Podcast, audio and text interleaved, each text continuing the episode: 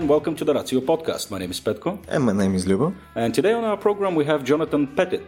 Jonathan is a geneticist from the University of Aberdeen. He studies closely uh, the nematode worms, which are not unimportant creatures. They're very important in the fields of medicine and agriculture, and nowadays, Jonathan focuses on studying of human populations.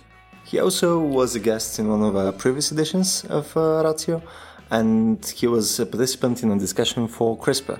CRISPR is really, really goddamn hot, so he was really fun to talk to. Yes, Jonathan is a delighted person, a delightful person, and I'm very happy to have him t- here today.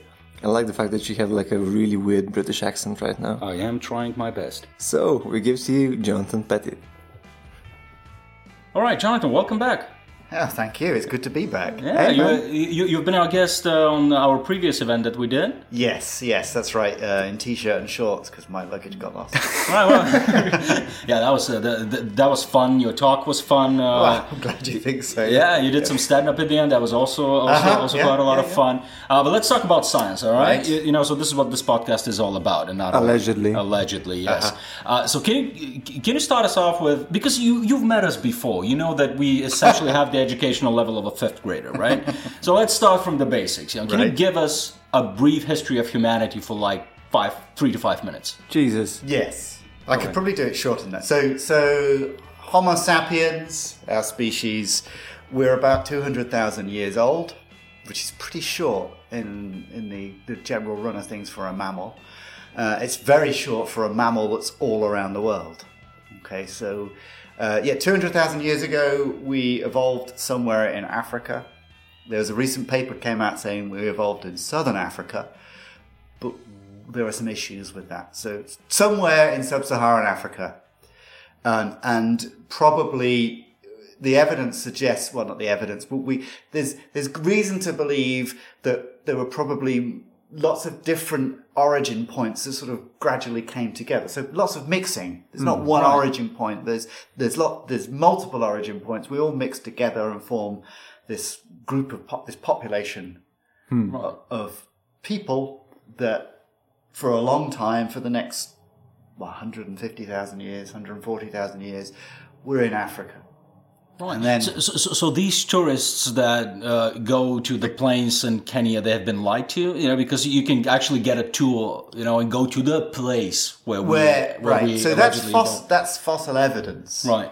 With genetic evidence is it's in one on one sense it's more ephemeral because it's not pinned down to a specific location, and in another sense it's more precise because we can actually see in time when when humans originated, roughly speaking. Right. Okay. All right. So carry on. I mean, what is So- the Exodus story? I mean, how did we get where we are right now? Exodus story. Yeah. Well, there, it is an Exodus story. Um, so Very biblical. about 60,000 years ago, uh, a subset of the population that was of, of Homo sapiens that were in sub-Saharan Africa, or in Africa in general as a whole, moves out. Now there are a number of routes, presumably into the Middle East, and gradually expands out um, over the next you know, 60,000 years, taking over most of the endless areas in the planet.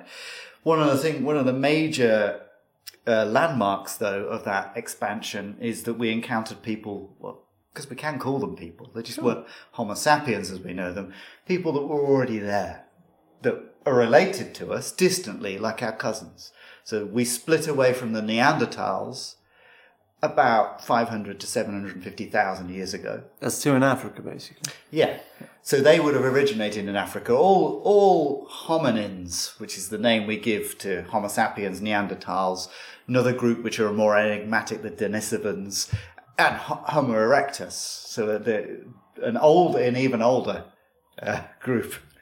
Yeah, you did that again. Yeah. It's, So- the erectus so, joke, yeah. So expanding out of Africa wasn't we weren't doing something new. That's that's what hominins have been doing um, previous to us.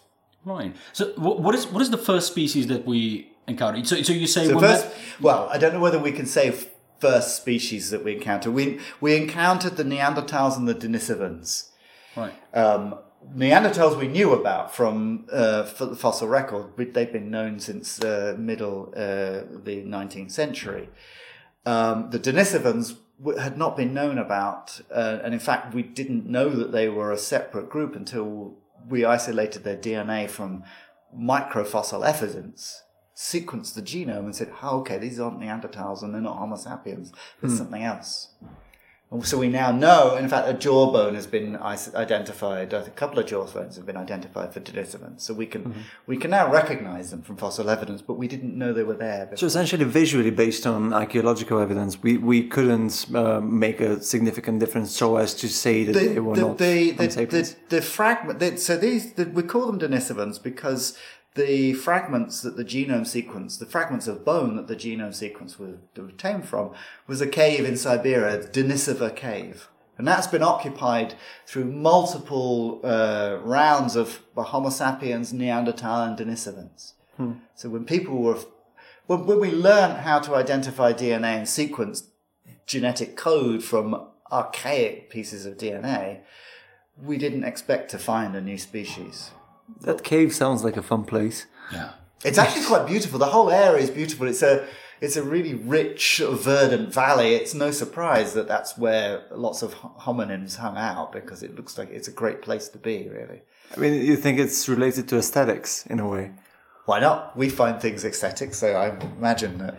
I've always wondered. I mean, what, what are the inclinations of um, you know, let's say Neanderthals or Denisovans or Denisovans, etc. I mean, what, in what ways can we infer that they're similar to us, and in what ways they were fundamentally different? Um, well, having genome sequence we can do means we can do an awful lot. Well, I mean, for the Neanderthals, we already had um, uh, extensive skeletons, so you could reconstruct them. And I'll be showing my talk in, uh, on, on on Sunday uh, the reconstructions of that. Um, but genetic code gives you so much more because you can make predictions about hair color, eye color, um, that sort of thing. And we can do that for the Denisovans. There's a really fantastic study that's just been, that re- was recently published where they were able to reconstruct what the Denisovans would look like, extrapolating just from the genetic code. And how do they look like? Well, they, I mean, Like you, yeah, I mean, it's, Like me.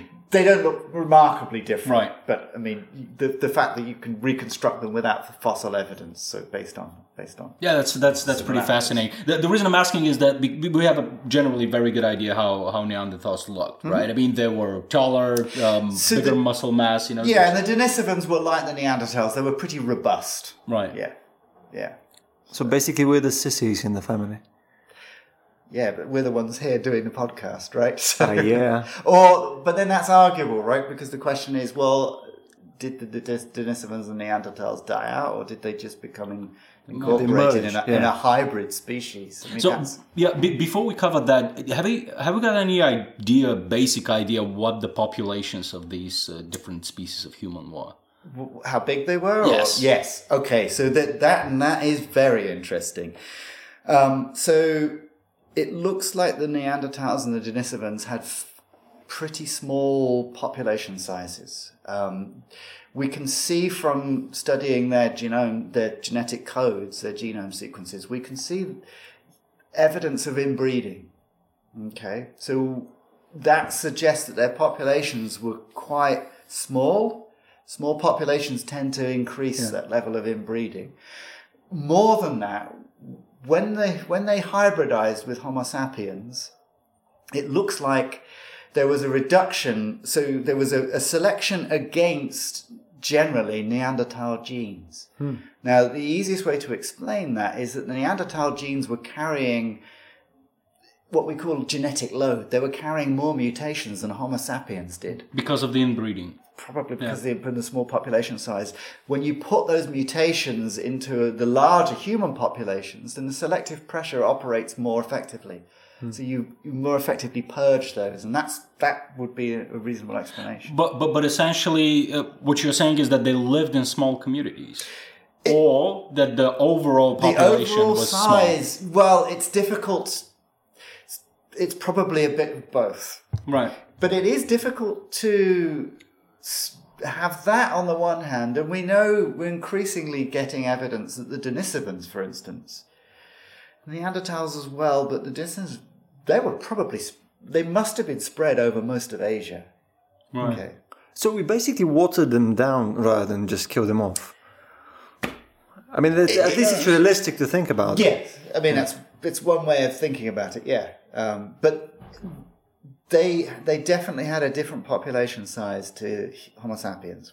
We had But do we know uh, the area that they uh, that the species covered? Because uh, yeah, obviously from genetic evidence we can figure out you know where Yeah. you know where the inbreeding happened, but it's So some of this is inference, but the, the, the cave where the, D- Denisovan skeleton, the, the Denisovan fossil materials were first identified, and then the genome code was identified from, that cave's in Siberia. But we know that the, the populations that have the highest proportion of Denisovan DNA, Homo sapiens populations with the highest proportion of Denisovan DNA, are in, in New Guinea. Hmm. Um, so, and it it looks like therefore they must have been spread pretty much across um, Asia. Weird. Yeah.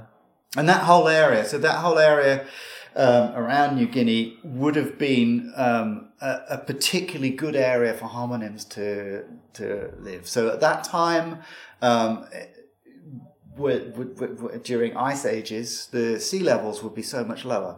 And you can So you- cross. so- Well, yeah, yeah, that's right. And it would be it would be this sort of verdant river deltas. This would be, this would be where you'd want to be. so that Paradise, was yeah. well, it's an area called Sundaland by uh, um, archaeologists. right. Sundaland. S U N D A Sundaland, um, and that whole area would have been you know a, a rich area for ah so a hunter gatherer type lifestyle. And now it's just a jungle, right? Now it's under- completely now it's under the sea. yeah. Oh right. Okay. An archipelago.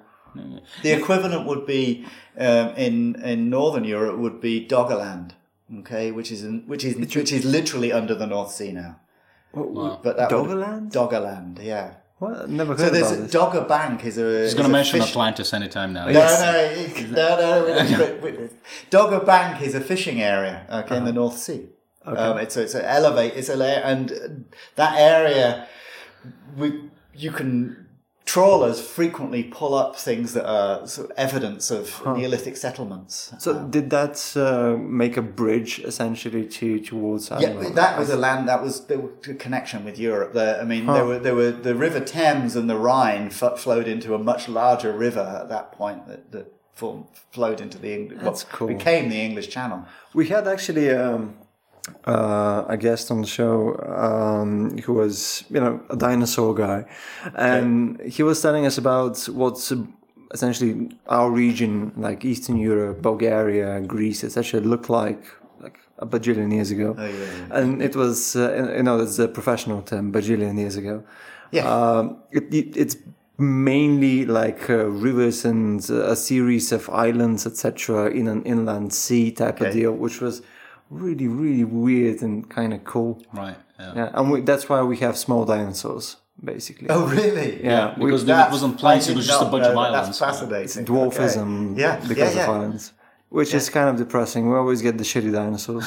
Well, yeah, yeah. I, I, again, I want to come back to uh, the question I had about the differences between uh, Neanderthals, uh, Denisovans, etc. I mean, can we uh, pinpoint some specific traits uh, that they had? That, let's say Denisovans, for example. What kind of traits did they have as opposed to the general human population right now? I mean, uh, what are their fucking superpowers?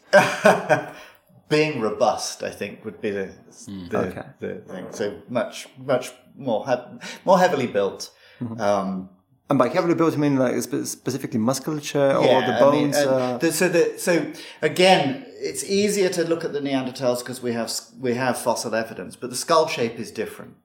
Now you can see some evidence that the skull shape in humans, Homo sapiens, has been influenced by that. So Homo sapiens generally has a much more globular brain case, whereas the Neanderthals was more elongated.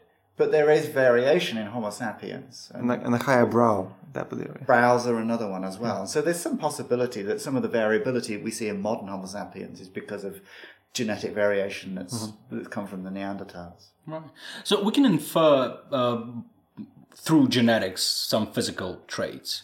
Uh, but I think it's much more interesting to talk about behaviors. You know, we do have some knowledge about how Neanderthals lived, or do we? actually because I read a few things. But Again, it's that's that sort of Paleolithic, paleological, sorry, um, evidence. Sure, sure. I mean, there's there's evidence that increasingly there's evidence that they weren't so very different from us in terms of uh, their behavior. There's evidence of art, for instance. Um, so, and also we we met with them and we felt that we wanted to have sex with them. I mean, Yes. we, we don't. I, I don't think, generally speaking, when we meet chimpanzees, we think, yeah. It's on. generally speaking, um, but specific so instances. yeah. have, we- we must have recognised kinship with them. Yeah. and in order to do that, I think they would must have been a, a sophisticated level of, of culture. I think. Yeah, because I mean, you know, the uh, Neanderthal is being used as uh, a Yeah, yeah, yeah, derogatory yeah, right, right. word, you know, because we consider them to be more stupid. But that's and- before we knew very much about them. I think. Right, I mean, and- that's and- a sort of 19th century sort of throwback. Exactly, and at some point we, we actually realized that they, they were b- burying their dead. Mm-hmm. Uh, Is that is that correct? Wh- Which says that they had some abstract idea well. of Yep. uh, you know afterlife and Yep. all of that. So Yep. uh, essentially, they had, they had all the you know brain capabilities that we probably had. Very and some claim likely, that they were probably smarter. Uh, to- Um, to well, we so we don't know about that, and, and and and it's always difficult to extrapolate from genetic. I mean, we, the genetics can tell us a lot. The genome sequences can tell us a lot, but it, sometimes you have to recognise that there's a limit to how much they can tell you. Sure. Um, and that's partly due to our limitations of what we know about our own genetic sequences, Sure, for yeah. instance. So If we knew perfectly well how to read the genes of the Neanderthals so as to, you know, gauge what kind of, let's say, Yeah. IQ they had or specific markers that uh, go towards an aptitude for, let's say, mathematics, Yeah. we would be able to infer. We would, we would. In fact, there's there's a, a genome sequence that came from a Neanderthal in a, Cro- a cave in Croatia. Uh, that genome sequence is, in some senses, better than many modern genome sequences. Not all of them, but it's it's a pretty good genome sequence. So it's Jesus. in terms of uh, the the accuracy of the sequencing. So yeah, yeah, we could. so at, at, well, at one point we will figure this out probably. We we might. I mean, yeah, it's it's. I mean, there there are, there's a gene that's been associated with the ability to speak. Uh, the evidence is fairly weak associating it with that. There's a gene called uh, FOXP2. We know that the, the, the genetic variants that humans have that other mammals don't have, Right. which is what people have speculated. Uh, Neanderthals had, had those variants too. those What about Denisovians? Did they? they did too. they yeah. did too. Yeah. So, so we probably developed language before the I would, the I, again, uh, I would Africa. imagine so. Again, it goes back to you know if you're meeting these people, Yeah, yeah, yeah. You have to communicate You with would them. yeah. probably. Well, I don't. Yeah, I, th- I mean that is. I mean this is the thing. I think what a fascinating time to be, to have been alive. Right, fifty thousand years ago, when we we were we weren't the only hominins. Yes. You know, there were. It was like Lord of the Rings. Yeah, but the- difference Right? is you probably died of toothache on the age of 15. yeah, Maybe. By teeth infection or something. Pros and cons, though. Yeah. Pros and cons. But like, um, because Neanderthals and Denisovans uh, used to have like a bigger uh, variation, right? Because there were uh, a more limited uh, population, etc. So more mutations, etc. That, that No, it's less to- variation, more mutation. No, well, Yeah, it's it's a. Or is it? So what the, the mutations that we're carrying were generally mutations that were bad. They were Okay. they were mutations that would reduce your fertility, reduce your reproductive ability. Okay. And you can do that. That's what happens when you have small populations. It's not just humans. Any animal or plant population, if it, if you reduce it, what happens is that so there are two forces that govern uh, evolution, molecular evolution, genetic evolution. One is s- selection, like Darwin, that sort of selection. Uh, but the other one is what is genetic drift, which is the random sampling mm-hmm. that goes on when you make sperm and eggs to make the next generation. It- When you have a small population, that random sampling is a much more has much more impact hmm. than it does if you have a larger population. So, So can we can we make the bold claim that if they were left alone, they would have died out? Uh, we don't know, but it, it doesn't look good for them. It's Doesn't look true. good for them. Yeah. So, so we can again make the bold claim that by meeting them and breeding with them, We've allowed we saved them. Yeah, like it's like we, we preserved their Sure, precious let's genes. be bold. yeah, let's let's let's do that. So So it will- makes me feel better about myself. not, not that Homo sapiens is some kind of a Yes, two genocidal, percent of you is cannibalistic. carrying on their lineage. Yes, yes. I mean, I, Sounds. I prefer the idea that we fuck them into oblivion. This- in general. yeah, That's a that? nihilistic approach, but, but, but, but maybe also true. So, do you have Neanderthal genes, and how much? what is the proportion? I've never had my gene genetic profile You're a analyzed. geneticist, and you don't have the 23andMe. Yeah, I'm, I'm What are you also- doing with your life? I'm also a white guy from East Anglia. Yeah, it's probably a Uh, boring it's picture. Probably the most boring genetic profile you can have. Yeah, Right. But I, I mean, I almost certainly will have. Being European, yeah, it'll be Yeah. in the you know less than two percent, probably more than 0.8 percent. One is one. Mine is 1.3. Oh, you've ah right. Yes, I've okay. done. I've done Yeah. a 20, Yeah. 23andMe, Right. and I remember what, a, a friend of mine, uh, uh, Emo, he did a 23 and me as well. And what he did, uh, because the service provides uh, the option that you compare, Yep. you know, traits Yep. uh, with with Oh, yeah, yeah, are yeah. using the same service. You- so, so he sent me a simple screenshot in which it said, uh, "Emo is less than uh, no, Petko is is fifty percent more than Neanderthal than you are." Right, right, right, Just right, send me right, that. right, It's yeah. like you see, man. It's, I mean, that's that's the offensive. interesting thing because different people, although we have you know up to two percent uh, worldwide, different people have different fragments. Right. Yeah. Yeah. Because he didn't have any. No. And he's like I don't know an Ashkenazi Jew, you know, and it's but he didn't like literally zero point one percent or something like We, that. we can actually reconstruct about 40% of the Neanderthal genome just from modern Homo sapiens genomes. oh really? You can just take it and You and can extract it out. And, yeah. So wait wait wait, but that, that confuses the shit out of me. So so if you take the human genome, forty so you percent of it will no, be the you same need to have, the. You need to have enough people because everybody's got different f- sets of fragments. But if, Right. if you have enough people, Or then the you- unique bits, essentially. yeah, you can pull all the bits, the Neanderthal bits out because you can recognize them. We can make an even better Pesco. So, uh, so so what you know about the different uh, species of, uh, of of humans that have ever lived? Here's a childish question: Which is your favorite one? And don't say Homo sapiens. Yeah.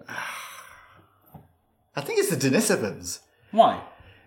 because of what they have given Homo sapiens. They've given so we've got lots of things from the Neanderthals. Um, um, so different skin and hair proteins, uh, predispositions to diseases like Crohn's, type two diabetes, um, probably things that we've not worked out what they're doing yet as well. Um, but the Denisovans have given the Tibetans the ability to s- survive on at lower oxygen levels at high hmm. altitude. And Wow. they presumably gave, so this was probably an example where the Denisovans were already living there, so they were pre-adapted.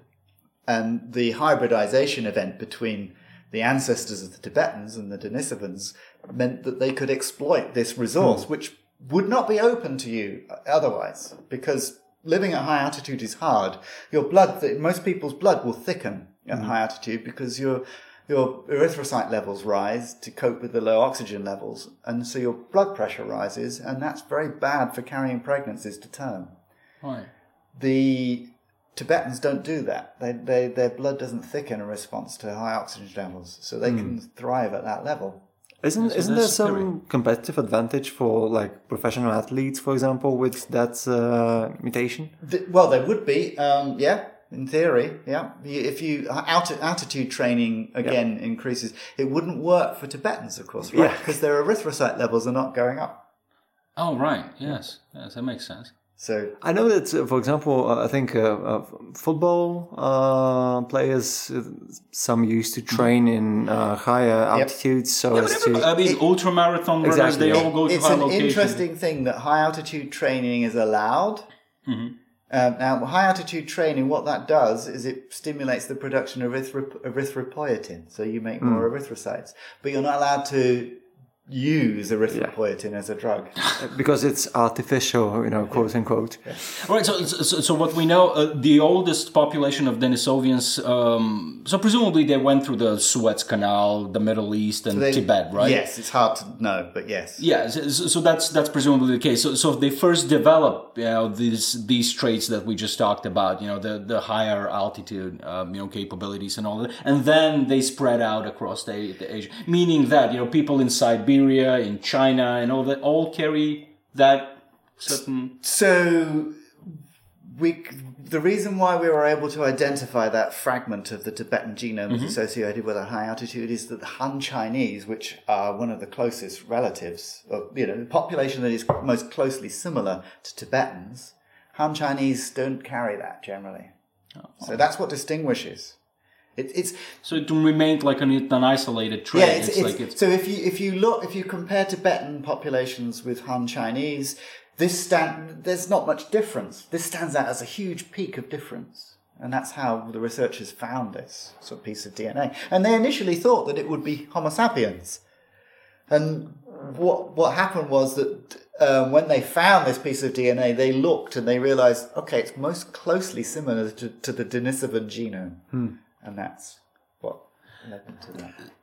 Go ahead. Th- th- There used to be this uh, story in National Geographic, like some time ago, uh, I don't know, like a few years back, about uh, divers that can go Right. for like 12 or 13 minutes. Yep. Uh, I might be getting Guinea this as wrong. well? I don't know. Or It could be. Or something, But I mean, I can hold my breath probably for a minute and a half. Yeah. At So best. this is the Bajau, right? I, I'm not sure I'm pronouncing that I'm, right. I'm probably gonna, mm, you know, butcher they're, this. they're uh, a group of individuals that they're are a population that live. Uh, I mean, they have they have houses built on stilts, and they are Yeah. very associated with a Yeah, marine sea environment, right? And then and they they have these they are capable of these prodigious diving feats. Yeah, so there was a paper came out a few years ago about this, and it does look like they're genetically adapted to. They have they have enlarged spleens. Now, the Mm-hmm. spleen then can actually act as an oxygen storage capacity. Okay, what? yeah, because you've got more blood. Let, let me let me just a really short story because one of my favorite stories in the last few years. I was trying to explain to Sneji uh, what the spleen is for, and um, I was obviously failing. And I'm like, okay, sure, let's just open Wikipedia, and we open Wikipedia in Bulgarian, and literally the first sentence says, uh, first of all, the spleen isn't a really important organ. You can live without it. Yeah, and then it goes, but it does this, this, and this. And then I open the English Wikipedia. I'm like, this doesn't fucking feel right. and, I, op- and I open uh, Wikipedia in English, and it says, essentially, it said something that says, the spleen is a really fucking important organ. it's just like the, the different aptitude towards, you know. That's fascinating. we, we, have, we, we have different type of science here in Bulgaria. That's that's that's. I found that adorable. okay, but how much uh, uh, how how much time does it take, you know, to develop this genetic develop, right. predisposition to do some to be able to do these feats? Meaning, what what do we know about this this certain population? You know, they've been capable of doing that fifty thousand years ago as well. Hmm. You know, or Um, the reason I'm asking this question is, you know, it's obviously an expression of uh, of uh, of a gene, you know, or Yes. something like. But it's also a learned ability. So how long it will take for a person like me or my my, my kids, for Right. example, to develop that well, kind of ability? the, I mean, what we can do is we can if you can if you can associate a piece of DNA with a particular ability or characteristic or trait, you can find out when that segment of DNA evolved. Right. Okay, as so, you, and you can extrapolate back, and in fact, mm, I'll talk about that a little bit in my talk. So you can extrapolate back and date approximately when um, that might have evolved. Can't do that, of course, with the Tibetans because they got it for free from the Denisovans, and we don't have that. Much. The origin Right. story, yeah. So we can sort of we can approximate it, but and uh, to my knowledge, I don't know whether anybody has tried that. So, so I don't know. Is it is it like a mm, for example the, the diving thing is it like a mixed bag of not specifically just genetic mutation but just you know an extended pressure by a bunch of generations It doesn't look like it's one gene. Um, Yeah. It's probably several genes, but you see a few genes that stand out, a few genetic variants that stand out. Yeah. Um, but you, I mean, for some things like drinking milk as an adult, yeah we can date that, and that's really quick. So we When we started when milk, when when it how fast it spread through the population, and this is one of this has been one of the surprises I think of since I've been teaching this stuff. This is the thing that as as it it's a it's been a, a story that's been evolving, and it's still evolving. Um, we we knew that being able to drink milk has evolved multiple times in multiple human populations. Um, so it's probably a good thing. But the question is, why is it a good thing?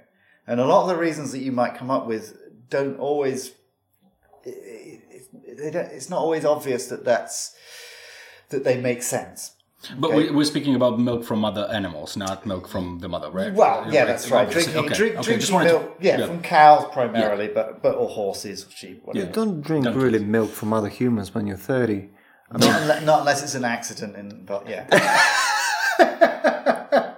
Some people have tried it. That's unfortunate. But one of the things uh, that we assumed was that it happened quite a long while ago, maybe 10,000 years, but certainly as soon as we started farming animals, Right. sort of 8,000, something like that. What, what we're finding out, at least for the northern European populations, what we have the most evidence for, is no, it, it only started taking off in history about 2,000 years ago. Hmm. It was ticking along. The ability to the, the ability to drink milk as an adult is a single mutation. So it's just one change in a letter of DNA. Let's just uh, so to clarify, the default state is that we are unable to. Yeah, what happens is milk. the gene switches off about the age of five. Right. And it's never on again. Okay. You shouldn't be drinking milk again. But why, why, why is that an adaptation that existed before? I mean, why the hell Because would we nature not? didn't expect that we I suck on sus- titties of other species. I yeah? suspect what happened is that it, it, it appeared, and that's that can happen, right? A mutation appears, and it it it spreads slowly, just by chance, through the population, and then and that's where it was for a long, long while, and then all of a sudden, about two thousand years ago, and these are papers that have really just come out in the last couple of years. It's only then that it started spreading through the population hmm. Most northern Europeans have the mutation. So it's it's in virtually everybody in northern Europeans. So is that a result of a bottleneck effect? I mean, what, what do we know about that? Well, we, we know a lot about northern European populations, so I think we can rule out, we can clearly rule out, in fact, all, it, the, the region around that gene bears all the signatures of very, very strong selection. Hmm.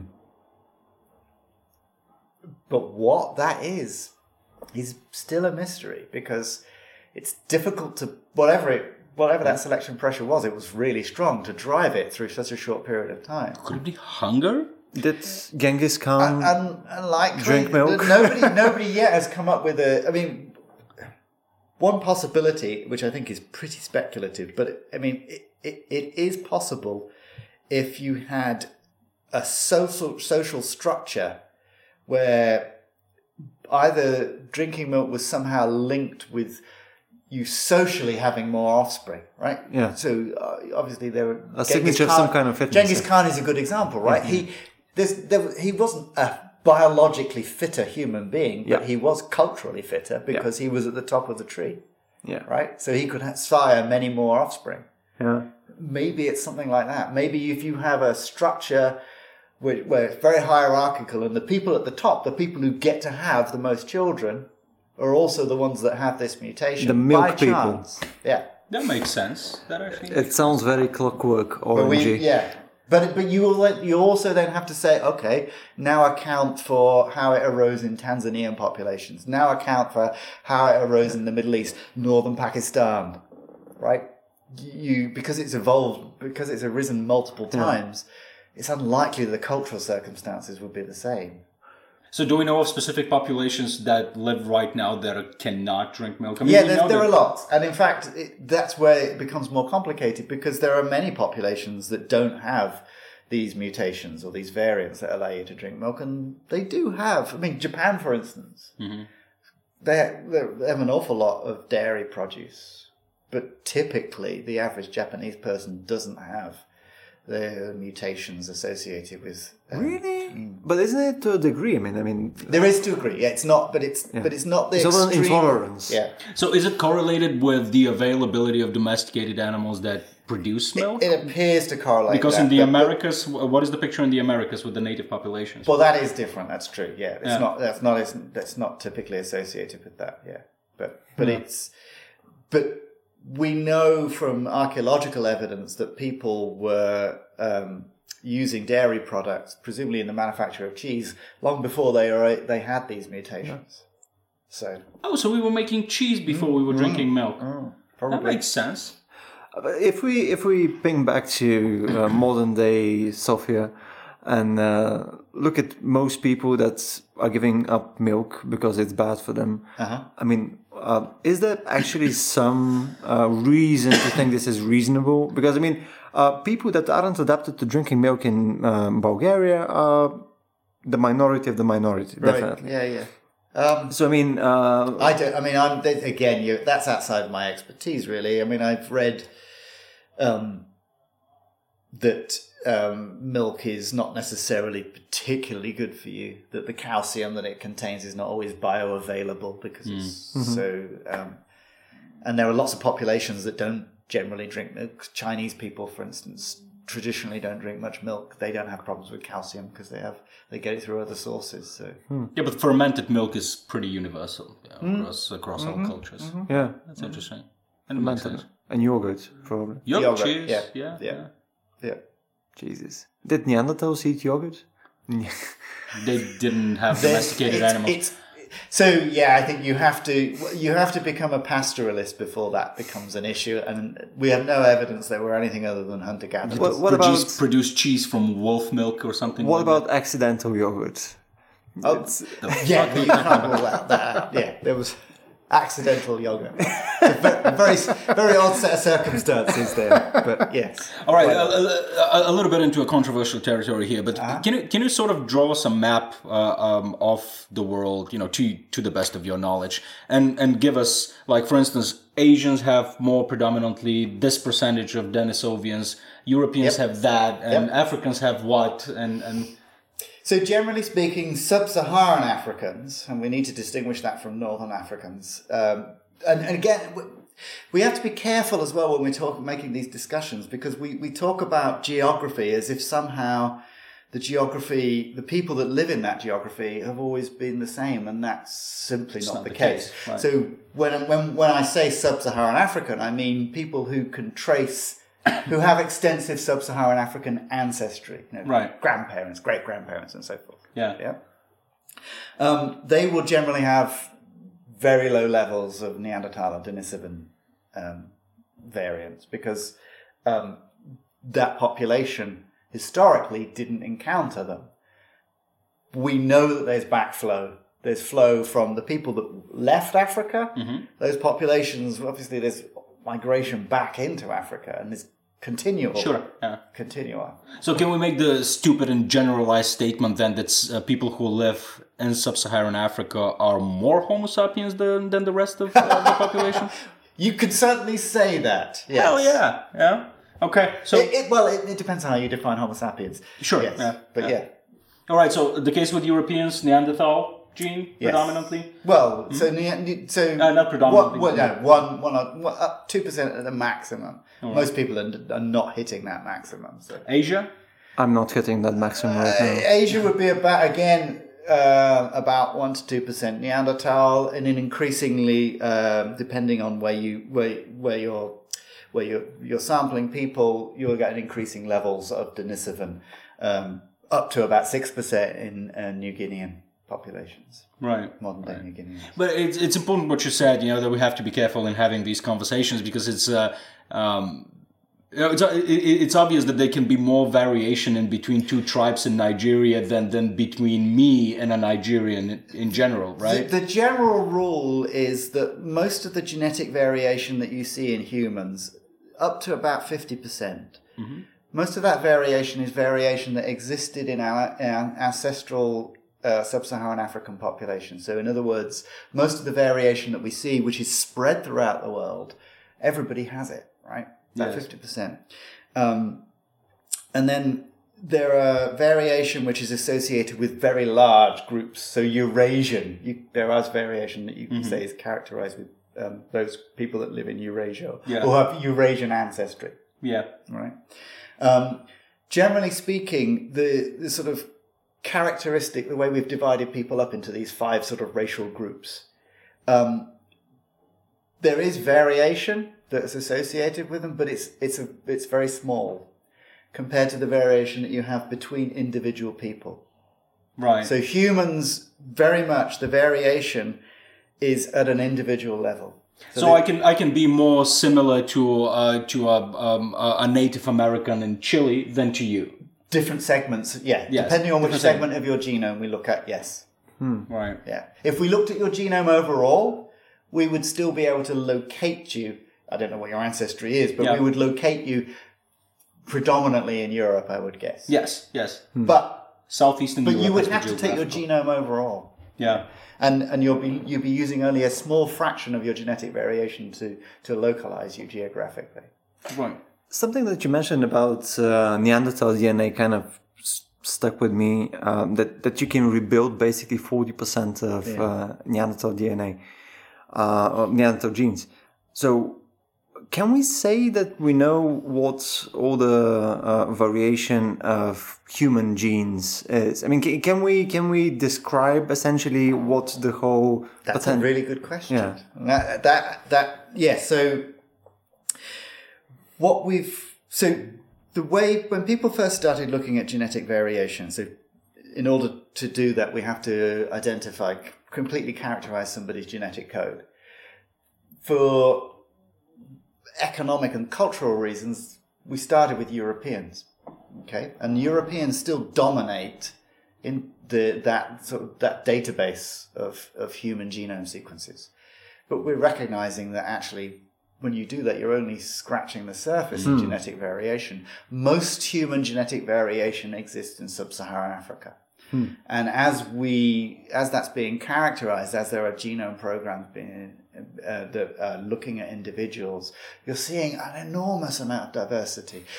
Skin pigmentation is a fascinating picture. So, looking at um, southern African populations, um, what you're finding is that there's much more skin pigmentation diversity than exists if you only look at Europeans. Hmm. We we have because probably, and again we say probably, probably because as we migrated to northern latitudes, our skin had to lighten once our diet was no longer rich in vitamin D. Let, let me let me just ask a really Yeah. dumb question, and because you know somebody has to in this in this room. So when you say skin pigmentation, we're only talking about uh, melanin uh, there. So Yeah, it's basically, melanization. Yes. nothing else. I mean, no. Uh, I mean, is it possible that somebody has some kind of mutation that's you know allows for spots or something like this? Yes, sure, there are those, but generally speaking, what you're looking at is um, the overall production of melanin, which is which we understand quite well in terms of the cell biology. Okay, so what you're seeing there is if if you have a diet that's rich in fish, then you're making enough vitamin D that it doesn't really matter what your skin color is. Okay. But as soon as your diet shifts away from that, so for instance, and I'm thinking um, populations that become reliant on farming, okay, you're, there is going to be selective pressure for you to make enough vitamin D, and you make vitamin D from the ultraviolet light from, from the sun. Now, you need to have lower levels of pigment if you're going to do that at the higher latitudes because there's less sunlight. Hmm.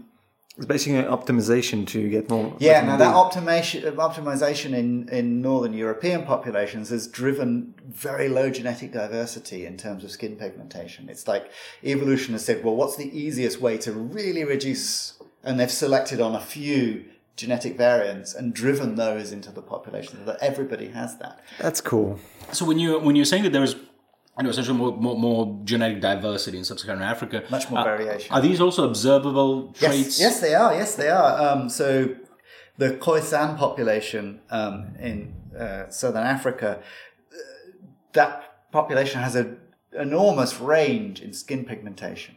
And in fact, they are carrying, some of those individuals are carrying the variants that have given us our very pale skin. So these aren't, Oh, okay. these aren't new, new in terms of evolutionary terms. They- Right. They already uh, existed. I'm, asking the question is because when you look at, for instance, the, the, the population of Eritrea or Southern Sudan, you know, uh-huh, you can uh-huh, see these uh-huh. long, elongated bodies, and Right, then you right. go to Nigeria and you have you know, more muscly people. Then you have the pygmies. Then you have like, Yep, like so, so they're much more diverse, even if you just have a look at them. You know. Yeah. Oh. So I mean, you, natural selection will will drive, like it did with our skin pigmentation. It will drive you to an extreme if it if it needs to. Yeah. Um, what's notable, so um, a group that I'm going to be talking about uh, in the talk, the Western hunter, Western and Eastern hunter gatherers. These are the people that first started populating Europe after the last ice age. They had dark skin, so at least the ones that we that we've looked at, their genetic codes, they had dark skins. Um, in and the the particular person, Cheddar Man, dark skins and blue eyes. Cheddar Man. And Yeah. blue eyes. Mm, yeah, he was. It, it was a skeleton found in a cave in Cheddar Gorge. Cheddar Gorge. So, the- so the, That's the- so cheesy. The original inhabitants of England had dark skin Right. because they had a marine diet. They were hunter gatherers. They weren't. They weren't. They didn't have a diet that was low in. Farage would not So be they were, happy. they, they were Yeah. black and they had blue eyes. They That's were cool. probably handsome as hell. Handsome Well, motherfuckers. I, I have a reconstruction I'm going to be showing in the talk. Oh, you so have? You can you can judge as to whether they're. Yeah, but probably they had weird jaws and No, no, no, noses no, I mean, they are Homo sapiens, so they sapiens. look pretty much like us. But All right. yeah. Uh, so, so do you buy the theory? Because when we're speaking about evolution, you know, we know that you know the the, the, the size of our jaws change, the size, the shape of our head Uh-huh. change, and all the of penis that, size. and that these are don't think we have any evidence for that whatsoever. Damn it. it's a soft tissue Sorry. most of the times. Jesus. but um, so uh, there are some hypotheses, some interesting books that I read um, that are addressing uh, the fact that you know changes in behavior cause obviously you know genetic changes uh, in in the population. So one of the claims is that the fact that we invented cooking, for example, Right. made it possible that our jaws became smaller. This gave space to Yes. them. I mean, it's speculative, but it makes sense because if you look at all the other great apes, they have pretty large jaws, strong musculature associated with that jaw.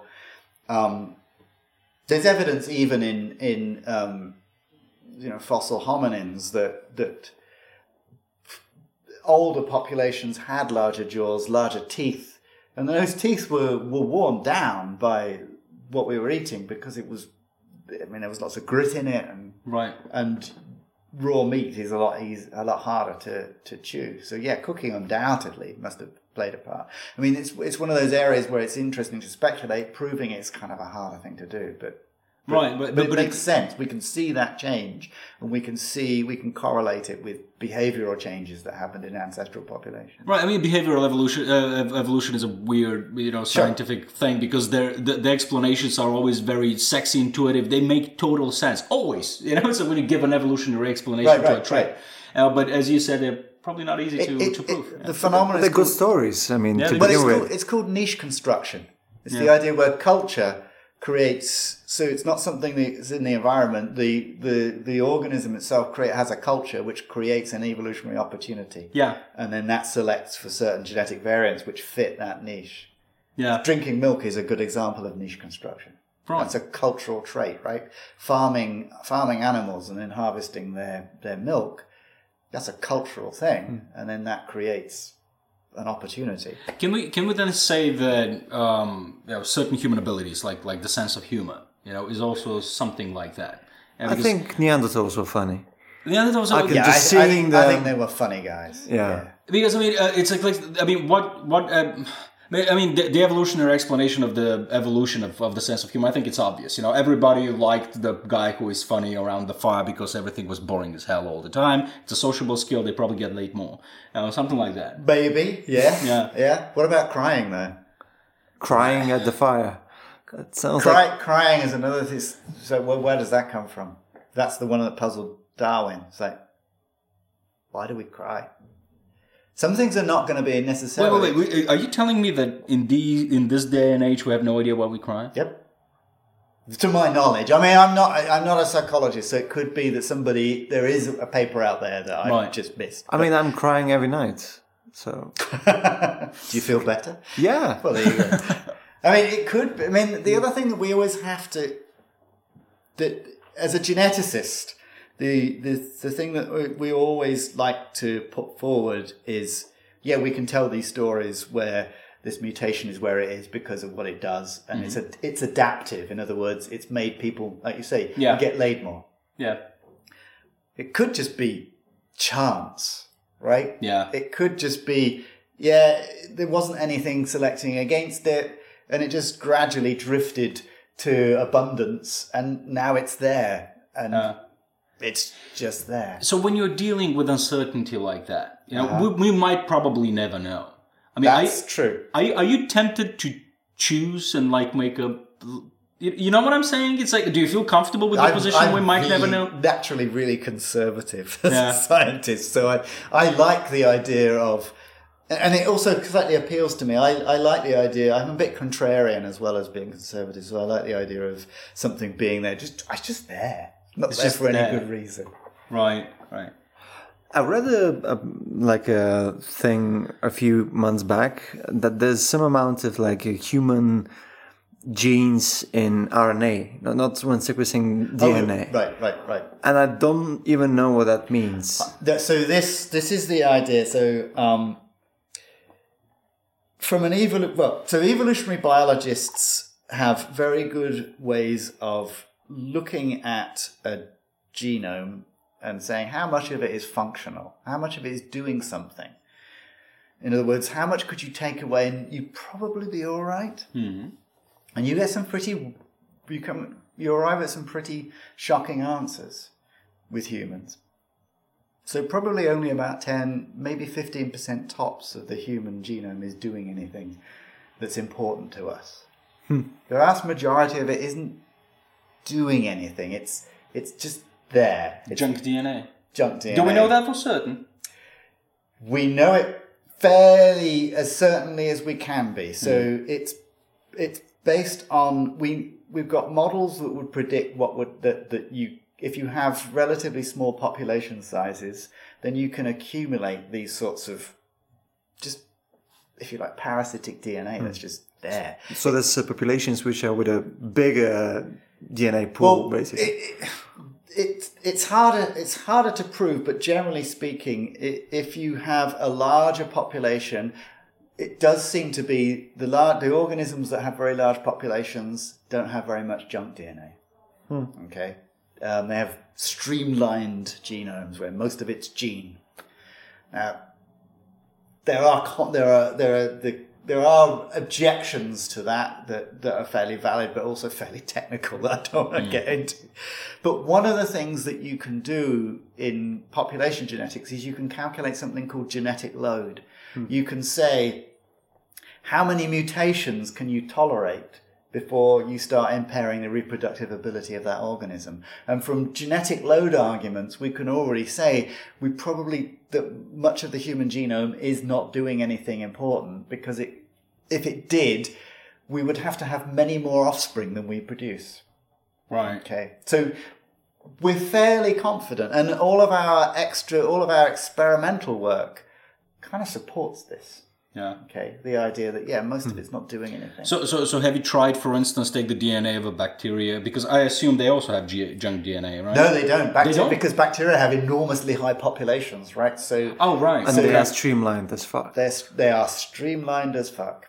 Yeah, well, well uh, how about okay vertebrates? You know, like which are more complex. vertebrates. they- Again, vertebrates tend to have very small population sizes compared to most organisms. Yeah. But if you say, let's say, look at a fruit fly, it doesn't have much junk DNA, or a nematode, which is the things that I work on, they don't have much junk Yeah, DNA. either. but the idea is, you know, if you if you like literally cut out, you know, the junk DNA, can you still grow an ape? You know, that is Right, so people are now starting to do those experiments with mice, um, and we are. So we're, we're approaching that te- technically that we can start to do that. People have done it with yeast, and the yeast doesn't have much junk DNA, but you can remove it, and as far as we can tell, they seem to be okay. People have removed sections of the mouse genome, very large bits, um, where, where there are no genes, and the mice seem fine. There are some caveats to those experiments, but generally speaking, we've got no. All of the experimental evidence taken together suggests that there are that that we're right. Only about ten percent 10 to 15% of the human genome is doing anything. In other words, only 10 to 15% of the human genome is under evolutionary selection. And we can, we can see the evidence for that. so the junk DNA doesn't mutate. It just oh, it does there. mutate. So, I mean, what, I mean, but it doesn't code for anything. n- no, but it can serve as in the future. Now, evolution isn't teleological. Evolution can't hmm. plan. So, one of the one of the people have often said, "Oh, the reason why we've got junk DNA is so we're more flexible in the future." But it, that's not the way evolution works. You can't. It doesn't. You can't plan for the future. So, although yes, genes can arise out of junk DNA. Now, you were referring to the RNA idea. Let, let me just Oh, uh, bring you back uh, back to this for a second. But let's say we cut off like fifty percent of yeah. uh, the junk DNA. Wouldn't that entail some kind of optimization in terms of resources? Well, one of the problems that you would have is that I talk about junk DNA as if um, you know you've got the the genome is divided up easily into there's that's the bit that's important, and this is all the rest of it. Yeah. It- it's all mixed up. Yeah. Just like the Neanderthal DNA is all mixed up. Yeah, but uh, assuming So- we but can if we could identify choose, yeah. it, yes. In principle, you should be able to remove pieces and streamline the human genome. Yes. But what would that entail? So would that mean that, for example, we needed less uh, calorie intake, for example? No, I mean, something really- it wouldn't- macroscopical. It wouldn't, really mean much, very much It's not at a all. metabolic process. No, it's it like isn't. a- It, what it would entail realistically is we'd have to know an awful lot more about our genetic code than we do. Because we're not at the level where, although we can say, broadly speaking, only 10% is needed, we're not at the level where we can say, that bit there, you don't need it. Right. So, so let's go back to the human RNA because we jumped from Yeah, topic RNA. to topic. Yeah, so the RNA world hypothesis, not the RNA world, but the the RNA, re, the regulatory RNA comes from this idea, and I think um, I can't remember. Some a number of people have said that the the people that purport, put forward this hypothesis are just people that can't cope with the fact that humans have the same number of genes as worms, because we do. yeah. So the worm I work on, C. elegans, has 20,000 genes, thereabouts. So do we. Right? That worm is a millimeter long and it has 959 cells. So we would like to think that we're a bit more complicated than a worm. So what these, a lot of the, I think what's driving a lot of this is saying, well, where is the complexity? I must find it. And there, it's true. There, are the the genome is very is a noisy place. It makes lots of RNA molecules, but there's good reason to believe that the RNA molecules it makes, a lot of them, is just noise. It's just fuzz. Mm-hmm. Now, there, I'm to be fair to actually say there's an alternative. I know I, I like to think I'm right and everybody else is wrong.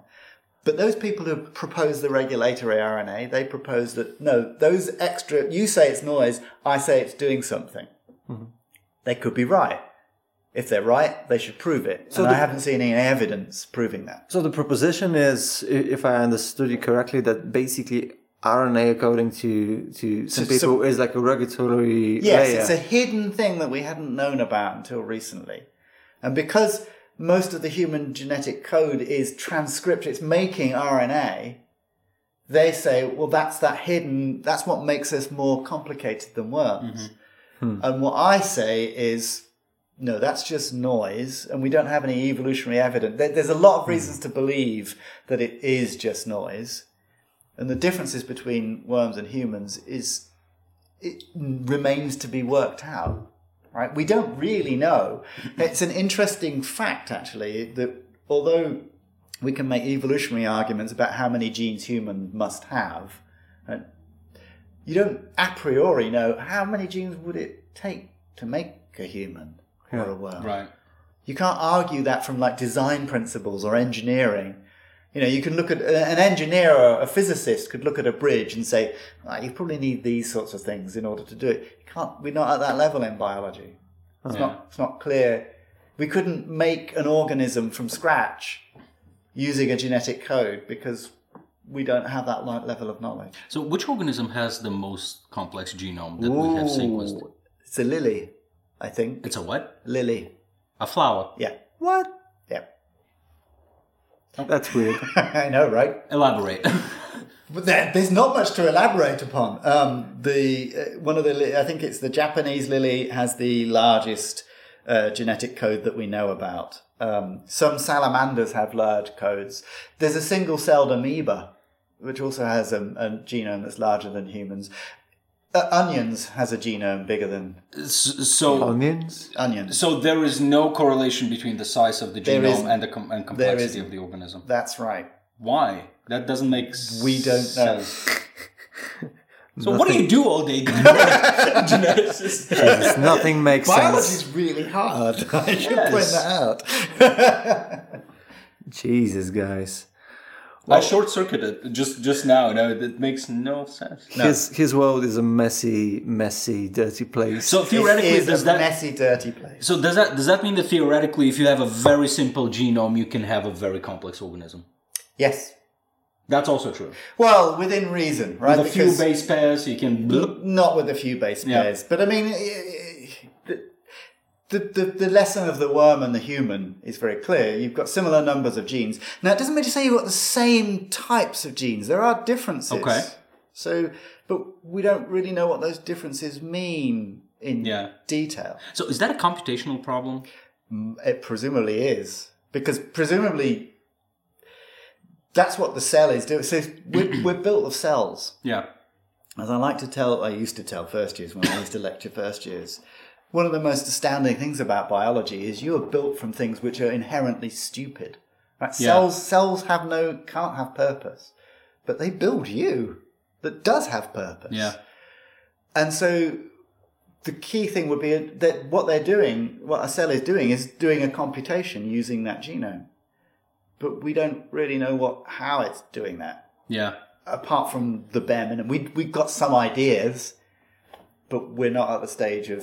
We can't take a genome, for instance, that you've never seen before, and say, "Oh, that'll look like this," from scratch, right? So talk, talk about the field then, because you're saying we don't know, we still have to figure out. So do we know how to figure out, and it just takes a lot of time, or we have no idea how to figure I it think, out? I think we don't fundamentally know what to do next. We we've got we've got plans, Mm-hmm.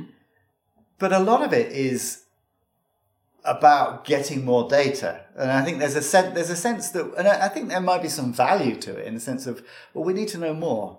And, but I also, uh, there's an element of me that suspects, is suspicious. It's like, are we just procrastinating? Yeah. So are we just, let's just get more data. Is that going to help us? And it may be what we need is, you know, some sort of insight, some sort of major breakthrough, which which is a game changer. We've That's had we've had game changers before in biology, right? So you need So- essentially new intellectual tools Maybe to approach the field. it's or- possible. Yes. Okay. Okay. So it's not an engineering problem. Just the supercomputer can you know help you out with that. with everything, they will solve What- one- our what the- lives. I think the big nightmare is that it turns out that living systems are so complicated that in order to understand them, you have to have something that's as complicated as a living system. So your model is as complicated as the thing that you're modeling. All right. Now, I don't know whether that This this comes back to a previous uh, conversation that we had uh, around this topic. I, I think it was with Martin, with Martin as well when we were speaking about synthetic Yeah. biology. Oh, That in yeah, order to understand Yes. life, you need to be able to create it first. Yep, you do. Or something like that. If you can't create it, then you don't understand it.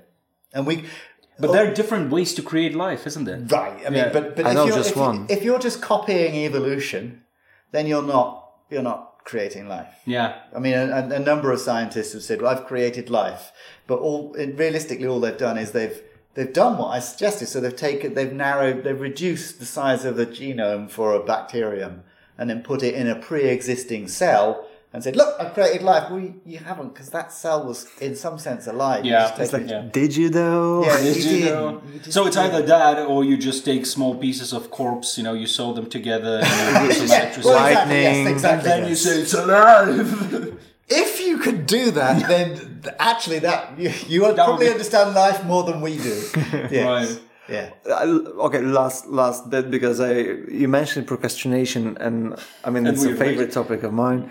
Um, would you would you say that that's also kind of a trait? I mean, is it something that's uh, Oh, mean, is, it, is it genetic? exactly. So there's a there's a tool that we use in genetics called a genome-wide association study, and essentially what it, it- it's it's it's like epidemiology. It's a case control study. You take cases and you take a control group. So the cases would be your procrastinators, Yeah. And the control group were people that, that don't. And then you you sequence, you look at their genomes, you profile their genomes, and you say, are there any genetic variants that associate with being a procrastinator? It would be difficult to find that control. I well, that's the thing. I don't know whether it's been done. So that's that's it. it but it might have done. It, there, there is actually a there's a Twitter bot which which I don't know whether it's fake or whether it's whether it's reporting on real results, which does genome-wide association studies with a particular. Uh-huh. thing. But it's possible somebody's already done it, and they're but But but pro- procrastination should be a learned behavior because in order to have procrastination, you need to have abundance of some sort. Okay, here is my, my universal get out as a geneticist. Virtually everything will be will be associated with genetics in some way. In other words, Right. the variation in virtually every human trait is underpinned by vari- genetic variation. Yeah. There are a Yeah. few things that aren't. The only things I can think of are um, what language you learn, for instance. That's not dependent. But probably the speed with which you learn a language would be. Yeah, but still, I mean, around procrastination, there wouldn't be any selective pressure to to, to have that because we No, literally I- became I lazy. But disagree. you don't when need we selective started having- pressure to have genetic variation. But I also Right. disagree. I think, I mean, procrastination actually would allow for higher survival. I mean, just thinking out loud, you know. Yeah, but I mean, you don't have a lot of human societies that used at least to tolerate that, especially in hunter-gatherer societies. I would imagine. I have no idea, of course. But you know, the lazy person, you know, who is not of any. He was probably the comedian. Probably his value. There you go. His value was something else. You know, he was he was the fun guy. Probably. Okay, bullshit science time. Let's go. yeah He, he was probably the creative type. You know what? So, I- so, yeah, so, okay. then, so if the Neanderthals were the comics, maybe they died out because people stopped laughing at their jokes. probably, probably. and with this, let's let's finish up for tonight. Thank you very much, Jonathan. That Okay. was fun. Thanks Uh, for thank joining very us. That was that was really fucking fun, definitely. Yeah. And uh, for mine, thanks to uh, patrons, Patreons, Patreons, yeah, the people who support us. This is the weirdest word to pronounce every time. There's an e, maybe it's a silent. E. Patreons. Patreons. I don't think Yeah. it's in the Oxford Dictionary. No, no, it- I think it. I don't, no, it's yeah. a new thing. It's Uh, a, it's a new patrons on Patreon. yes. Uh, yes. Thanks to all the people that support us there.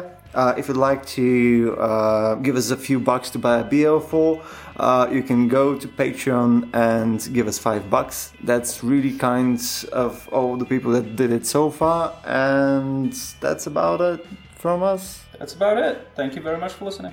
See you guys.